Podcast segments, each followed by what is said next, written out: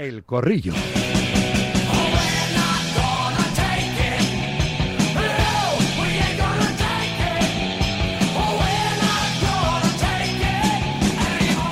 El programa tiene que ser de éxito a pesar de su presentador, ¿eh? porque le doy las gracias a todos los anunciantes que eligen Directo Marca para mostrarse ante el gran público, ¿eh? ante la audiencia de, la radio del, del, deporte. Entra por aquí el amo del castillo. Sí, señor. Ahí estamos, marca.com, director adjunto de, de, Marca, Emilio Contreras, que ha estado por ahí muy lejos, muy lejos, pero ha vuelto. Se, quido, se quiso quedar ahí en el paraíso, pero no le, no le han dejado. Hola Contreras, ¿qué tal? Buenas tardes. Hola, ¿qué tal? Todavía no ha aterrizado, ¿eh? ya te lo digo. ¿Mentalmente todavía... estás todavía dónde sí, era? En Patagonia. En la Patagonia. Sí, rodeado de un sitio magnífico, con gente estupenda, mujeres supervivientes. Reto Pelayo. De... Sí, mujeres supervivientes de cáncer. Uh -huh que bueno, pues han hecho un reto brutal y que transmite una energía positiva maravillosa. El mundo sería mejor con gente con, con energía positiva. Totalmente. Y seguramente los que peor lo han pasado te lo enseñan más que los que, bueno, pues que los que lo viven. Bueno, somos unos privilegiados y hemos tenido una vida más sencilla. Por cierto, ¿qué tiempo hacía en la Patagonia? Bueno, porque está el, la primavera ya bien arrancado la primavera y bueno, ahora es cuando empieza la temporada allí en la Patagonia porque desde el mes de, de mayo al de septiembre, digamos que aquello cierra. Hay un pueblo donde hemos estado en el Chaltén que echan el cierre, no se cierran los restaurantes, los hoteles y bueno, pues aquello no es, es inhabitable, es un poco inhóspito, temperaturas de menos 20, mucho Toma. viento, es, es una zona muy complicada, pero bueno, ahora mismo es un sitio, un paraíso. SEA Motor 10, concesionario oficial SEAT en Fuenlabrada, lleva 32 años atendiendo a sus clientes con mucho cariño y profesionalidad. Cariño que traslada cada día a los oyentes de Radio Marca patrocinando este corrillo con SEA Motor 10. Hemos saludado a Emilio Contreras, saludamos también a Manu Martín. Hola Manu, buenas tardes. Hola, hola, ¿qué tal? ¿Cómo estáis? A Alberto Pérez, Onda Madrid. Hola Alberto, buenas tardes. Hola, buenas tardes, Rafa. Y saludamos por último a Joan Prats, Radio Marca Barcelona. Joan, buenas tardes. Hola Rafa, ¿qué tal? ¿Cómo estáis todos? Son las 2 y 17, es la 1 y 17 en Canarias y los oyentes van a ser el quinto contertulio con esas notas de audio que nos hacen llegar al 628 26 90 92. Hoy el argumento es España, así que por España os voy a preguntar como les he preguntado a ellos. Ser primeros evita sustos, es el titular hoy de portada en, en, marca y es lo que queremos, acabar estos dos partidos con dos victorias, arrebatarle la condición de primer clasificado a Escocia y el 2 de diciembre en Hamburgo, pues estar en en el bombo de, de, cabezas de serie, ¿no? Así que, bueno, 628, 26, 90, 92.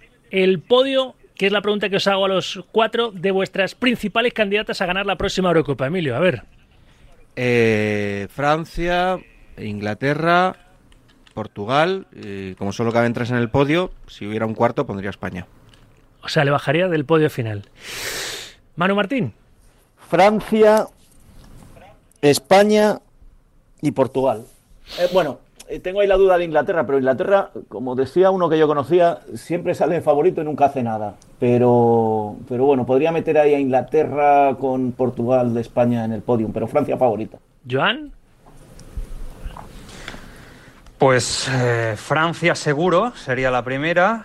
Yo ahí pondría Inglaterra, Países Bajos, seguramente. Uh -huh. Y me falta Alberto Pérez. Inglaterra, Francia y España. O sea, a España ninguno de los cuatro le ha dado gran, gran favorita. Bueno, que no lo es, o sea, hay que saber de dónde venimos. No, es, no, evidente, por eso, por es evidente Subrayo, que España ha ganado. lo que ha pasado. España ha ganado la UEFA Nations League. Es verdad que España también estuvo en las semifinales de, de la Eurocopa con Luis Enrique, pero nuestra realidad en las, eh, desde el año 2012 es que hemos estado más lejos de las mejores que cerca. Entonces, bueno, yo creo que hay un, motivos para la ilusión con una selección que, que está creciendo, que tiene jugadores muy jóvenes, con hambre, que tiene buena sintonía, que juega bien al fútbol. Creo que tenemos, eh, para no meterla en la lista, para mí pesa mucho que no tenemos jugadores diferenciales, futbolistas que marquen la diferencia. Tú vas a cualquiera de las selecciones que hemos, bueno, que yo he puesto por delante y que todos hemos hablado, que no sea en España, y todos tienen jugadores de medio campo para arriba que marcan las diferencias, que son jugadores top. Nosotros nos cuesta un poco más. Es verdad que ahora Morata está, está muy bien. Eh, que tenemos jugadores pues como, como Nico Williams, pues que tiene pinta de un pintón tremendo de ser un jugador que esté entre los mejores, pero de momento, quitando Rodri, creo que no tenemos un jugador diferencial. Y entonces, eh, como Rodri es un jugador más para hacer equipo que para que para marcar diferencias en las dos áreas, pues creo que España, por eso no le doy la condición de, favorita. Estamos entre los, eh, pues, pues, eso, en ese grupo de cuatro o cinco selecciones que pueden ganar eh, a cualquiera, pero tengo la sensación de que estamos un escalón por debajo claramente de Francia y un poquito en menor medida de Inglaterra y Portugal, pero creo que ellos, lo que insisto en que tienen, bueno, pues eh, cuando Inglaterra tiene a Kane y a Bellingham, pues es que España no tiene ningún Kane ni Bellingham. O cuando mm, podemos hablar de, Portugal, de, creo que tiene jugadores, pues eso, como Bernardo Silva, con jugadores eh, como, mm, bueno, pues incluso como Cristiano Ronaldo que te va a hacer goles. Bueno, creo que ahí estamos un puntito por debajo. Está bien argumentado. ¿Alguien quiere añadir algo, algo más? Porque muy pues, español de todas formas pues lo de venirnos arriba, ¿no? Después de ganar la Liga de las Naciones ya vamos a ganar de, de que haya la Eurocopa o, hay, creo que hay razones y mimbres como para ilusionarse. No sé si en el top one España como principal favorita, pero sí, como la habéis metido prácticamente todo, prácticamente todos menos Emilio, que la ha bajado al cuarto escalón, como para reverdecer viejo laureles o no. Yo es que creo que, que, que nos dejamos o nos pasamos de euforia en España pues, que, puede ser y puede que llevéis razón, o nos dejamos impresionar mucho por lo que hay fuera. Y en, una Eurocopa a la que íbamos, pues antes escuchaba al Corta, que por cierto, luego si hay tiempo quisiera decir algo de lo que ha dicho Alcorta de esto. ¿Te ha gustado la entrevista? Dórame un poquito la pelota. No, la, entrevista tuya sí me ha gustado, me ha gustado lo que ha dicho. Me ha recordado a Xavi el otro día en sala de prensa. O sea, que eran Las excusas, de la Morena los que hicieron que contra Nigeria en el Mundial de Francia se perdiera y nos eliminaran en la fase de grupos y que fueron Clemente de la Morena, digo Clemente de la Morena, eh, García y de la Morena los que provocaron que Clemente perdiera 3-2 en Chipre o que la selección española perdiera 3-2 en Chipre. Yo he querido eh, entender a Rafa. ¿eh? Y luego la contradicción de, no, nosotros saltábamos al campo y nos olvidábamos de todo. Entonces, ¿en qué quedamos? Yo quería entender a Rafa en, una cosa. Ya, ya, ya. Yo, yo, yo, he entendido a Rafa y si queréis volvemos sobre aquel episodio porque es verdad que hoy, se, hoy no, se cumplen 25 años, fue en el 98, pero hoy que se vuelve a, Chipre se está recordando, ¿no? Y ayer Clemente decía en entrevista de Gerardo Riquelme en, en Marca que aquel partido pudo quedar 3-8, pero quedó 3-2. Fue una derrota muy dura, era el primer partido de clasificación para la Eurocopa de 2000, veníamos de el fracaso del Mundial de Francia 98, mm, que ni siquiera pasamos de la fase de grupos, aquel infausto gol ¿no? de, Nigeria que se le cuela ahí a, a que casi casi la empuja el para adentro inexplicablemente el, portero vasco.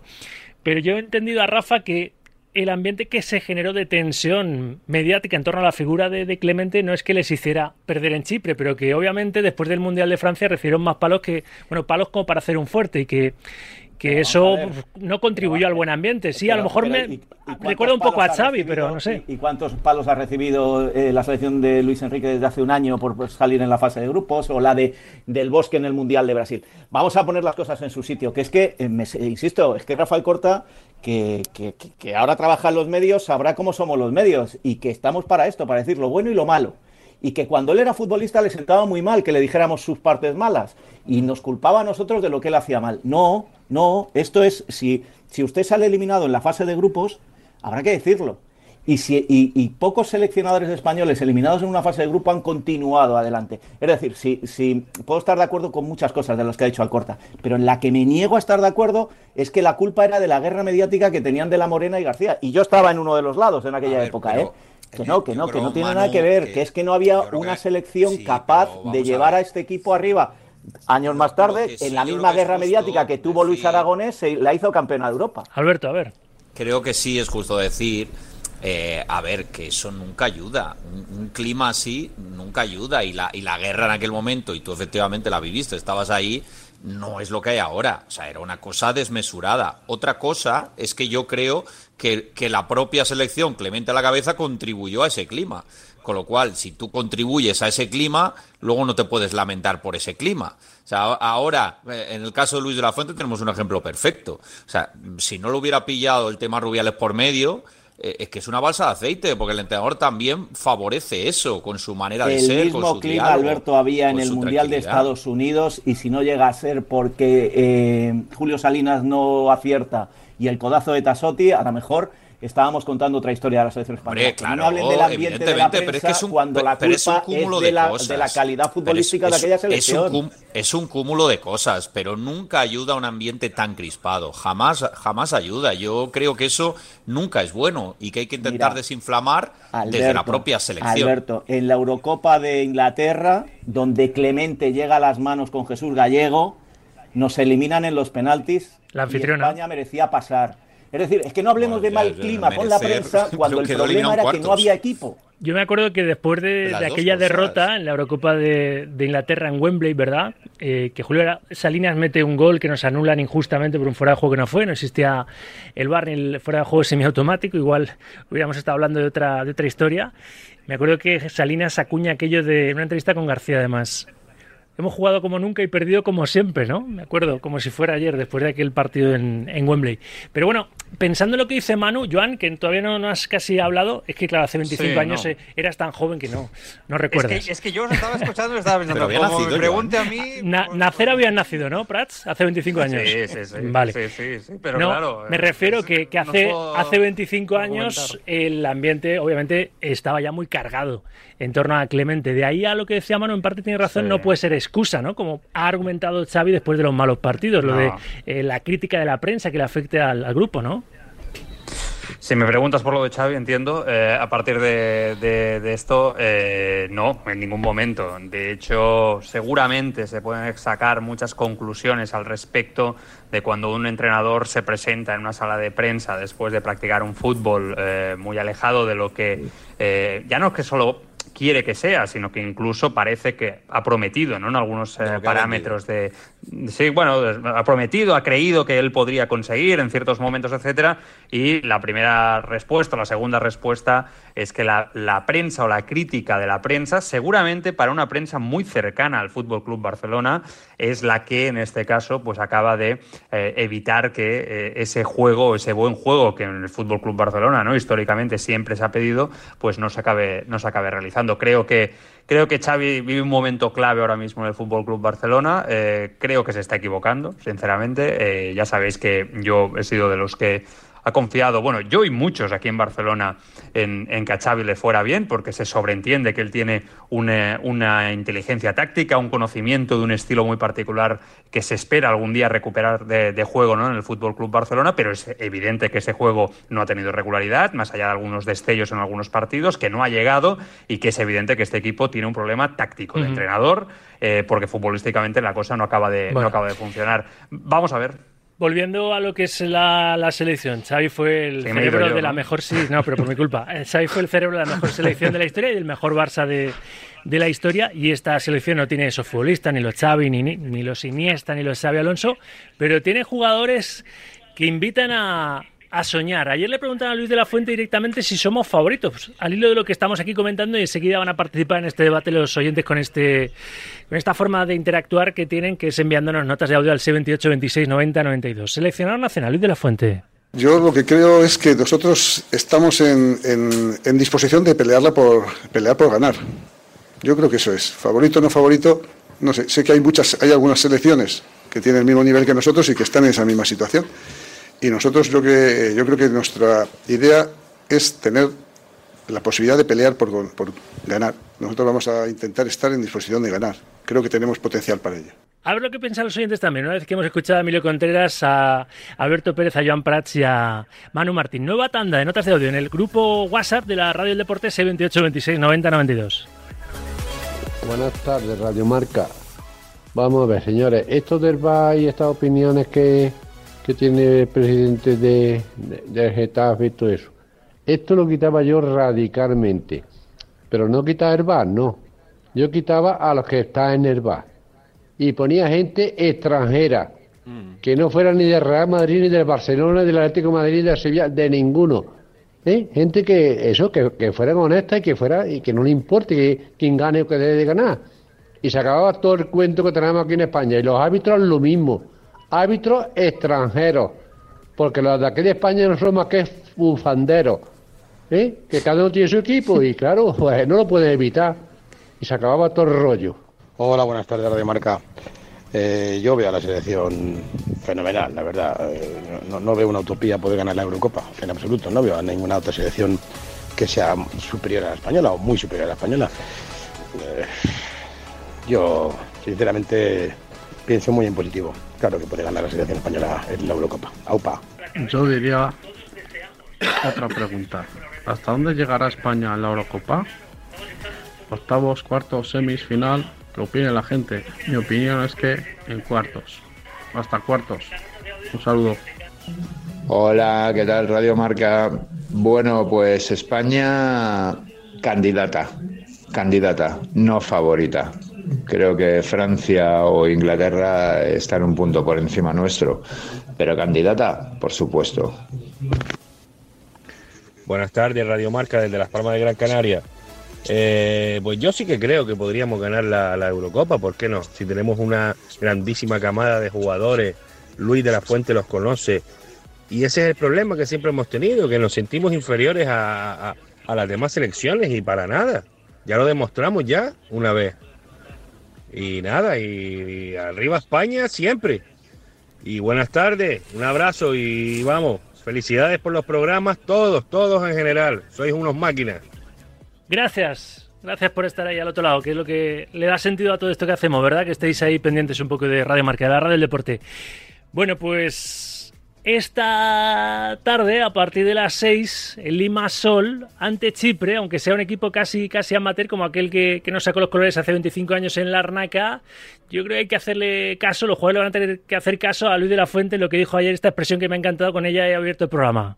El plan de partido que tenemos es, como yo les digo mucho, revienta calderas. A revienta calderas, ¿eh? Técnicos de, de, calderas de este, de este país, os vamos a llamar para que nos contéis cómo es jugar a revienta calderas. Es decir, meterle, ¿no, Emilio? Presión ahí al juego, a tope, hasta sí, que desborde. Bueno, eh, bueno, la sensación que tuvimos, por ejemplo, el partido de Georgia, eso es a revienta calderas, es decir, una selección inconformista, con ganas de, de hacer goles, de demostrar que cada uno de los que juega pues se quiere ganar el sitio. Yo creo que eso es un poco el espíritu que intenta transmitir Luis de la Fuente, que nos generó ciertas dudas en, lo, en el inicio, que nos ahora mismo eh, sentimos el entusiasmo del propio seleccionador eh, reflejado en una selección que, que lo está haciendo bien y bueno, y a seguir creciendo. Yo creo que esta selección eh, seguramente, bueno, ahora tiene dos partidos muy, muy sencillos y lo que nos tiene que seguir conquistando es, bueno, pues eh, divertirnos, ¿no? Que creo que es un poco lo que lo que podemos a lo que podemos aspirar hoy en un partido bueno pues ante una selección menor como Chipre y en el que bueno queremos seguir viendo cosas cosas buenas un poco también Creo que hoy el triunfo tiene un nombre y apellido, que es el de Jeremy Pino, eh, su grave Sí, lesión de, no lo hemos cruzado. dicho. Una Me parece pena. que, bueno, es uno de los, además uno de los jugadores en los que más confianza había tenido eh, Luis de la Fuente. Y una pena, porque al final se pierde la temporada, se pierde la Eurocopa y bueno, yo creo que si hoy alguien se merece el que se le dedique este triunfo es Jeremy Pino. Firmamos debajo. Eh, os cambio el tercio, que, que estamos en la recta final del corrillo. Hablando de nombres propios, se llama Gareth, se apellida Bale, y ayer en la televisión inglesa se atrevió el galés a decir esto con, con todo el morro del mundo. El mayor consejo que le daría es que juegue el juego del Real Madrid fuera del campo. Si juegas a eso y no haces lo que quieren los medios, que hables con ellos y básicamente seas una marioneta, te vas a llevar a muchos eh, palos. Eh, eso pasó con los Galácticos, hacían lo que quería la prensa y jugaban al juego del Madrid. Ahí fue probablemente donde se produjo mi caída, porque yo no quise hacerlo, yo solo quería jugar al fútbol e irme a casa, y eso hizo que me atacaran. Así que mi mayor consejo sería que juegues al juego del Real Madrid fuera del campo. Tienes que hablar tras los partidos e intentar hacerlo en español, hacer este tipo de cosas.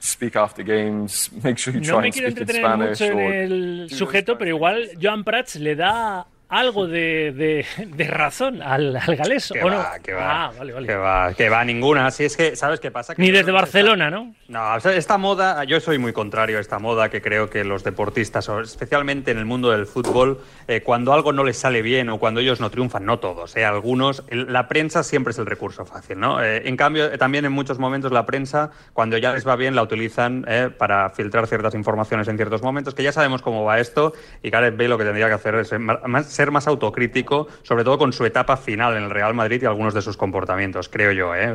Creo.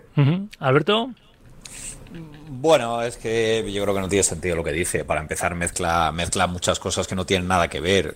El hecho de que tú hables con la prensa o seas educado o seas respetuoso. Es que no le aconseja que justo una- lo que no hizo una él, ¿no? marioneta. Ser educado, aprender Claro, español, sí. atender un poco a los medios, todo lo que no hizo Hombre, él. es que, es, es que esto es, eh, en la vida se llama eh, integrarte en un sitio, ¿no? Si vas a un sitio, eh, es que lo estamos viendo, por ejemplo, con Mitchell en el Girona, pues la gente está encantada con él porque también él está intentando aprender catalán, intenta hablar en catalán, eh, y, y- y bueno, oye, que es un sitio que te acoge, pues si eres eh, más educado, más eh, cariñoso, más eh, cercano, oye, pues mejor que mejor. ¿Qué problema hay con eso? ¿Eso es ser una marioneta? Yo, yo creo que, que, que lo que hace a él o, o sigue haciendo, más bien es eh, pasar de todo el mundo, ir a su bola, vivir en su mundo y está bien, pero es que vivimos en sociedad. Entonces, no. Desde luego, espero que Bellingham mm, eh, siga haciendo lo que está haciendo, que lo está haciendo muy bien, eh, sin necesidad de que Bale le dé ningún consejo, porque creo que en ese, en ese sentido y en ese terreno no está para dar muchos. Manu, Yo creo, que, yo creo que estamos un poco equivocados en lo que ha querido decir, ¿eh? Yo, me vais a perdonar, yo creo que él se ha referido a atender a la prensa fuera del campo de golf, porque no recuerdo a otra cosa que jugó los últimos años. Yo, por eso creo que, que sí, pues sí, a lo mejor no le hemos hecho mucho caso después de sus partidos de golf, ni hemos alabado su swing, yo qué sé, pues, pues o el handicap que tenga, pues, pues, pues lleva razón, Bale, es verdad, no hemos hablado de sus partidos de golf.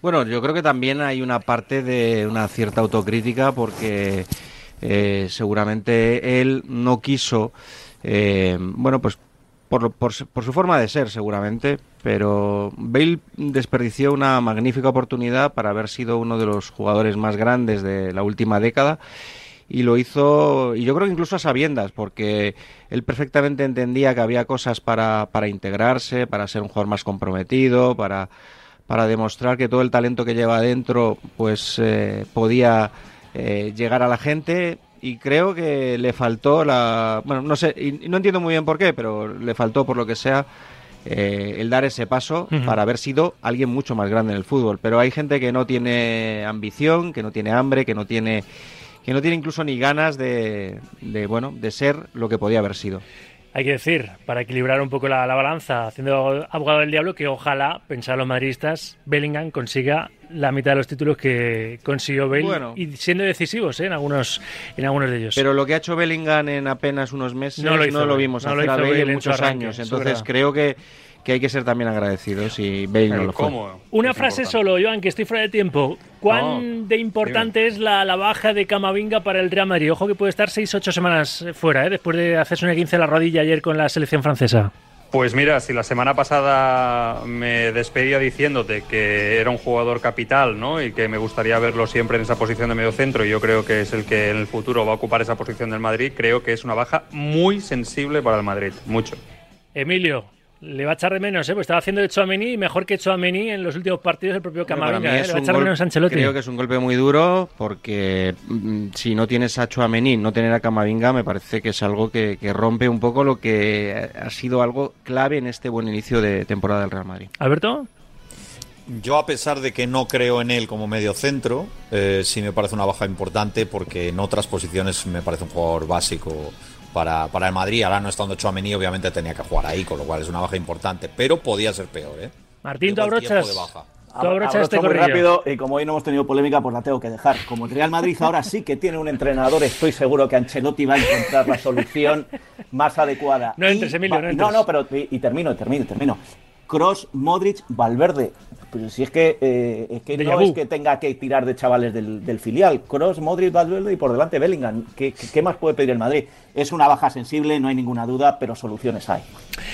En fin. Bueno, le veo muy crecido porque no su. Sporting está bien y me alegro porque ya era hora de que respirara Manu después de muchos años en Pensaba los que, que, que lo está no- pasando que regular. no iba a entrar al trapo, y- ¿eh, Emilio? No, no, en serio, me alegro porque sabes que a Manu le tengo un cariño muy especial que- de hace muchos años. De todo lo que Que estáis aquí, al Copa, que hace más tiempo es el que, Zidane- el que conozco es a Manu y bueno. Zidane eh, llama, que ha sido mentado veladamente por. por Oye, ¿no lo Martín. habrás encontrado aquí por la Patagonia? A lo mejor allí sí que quiere entrenar. Venga, que me alteráis el gallinero. donde quiera, que para eso tiene el currículum que tiene. Emilio, Por- sí, gracias. por, por eso está entrenando, por eso, gracias, por eso. Manu, porque puede elegir, puede elegir, chaval. Gracias, Joan. Cuidaros mucho, un abrazo. Y gracias, Alberto. Siempre es un placer. Adiós. Igualmente, hasta aquí el corrillo. Un jueves más con SEAT Motor 10.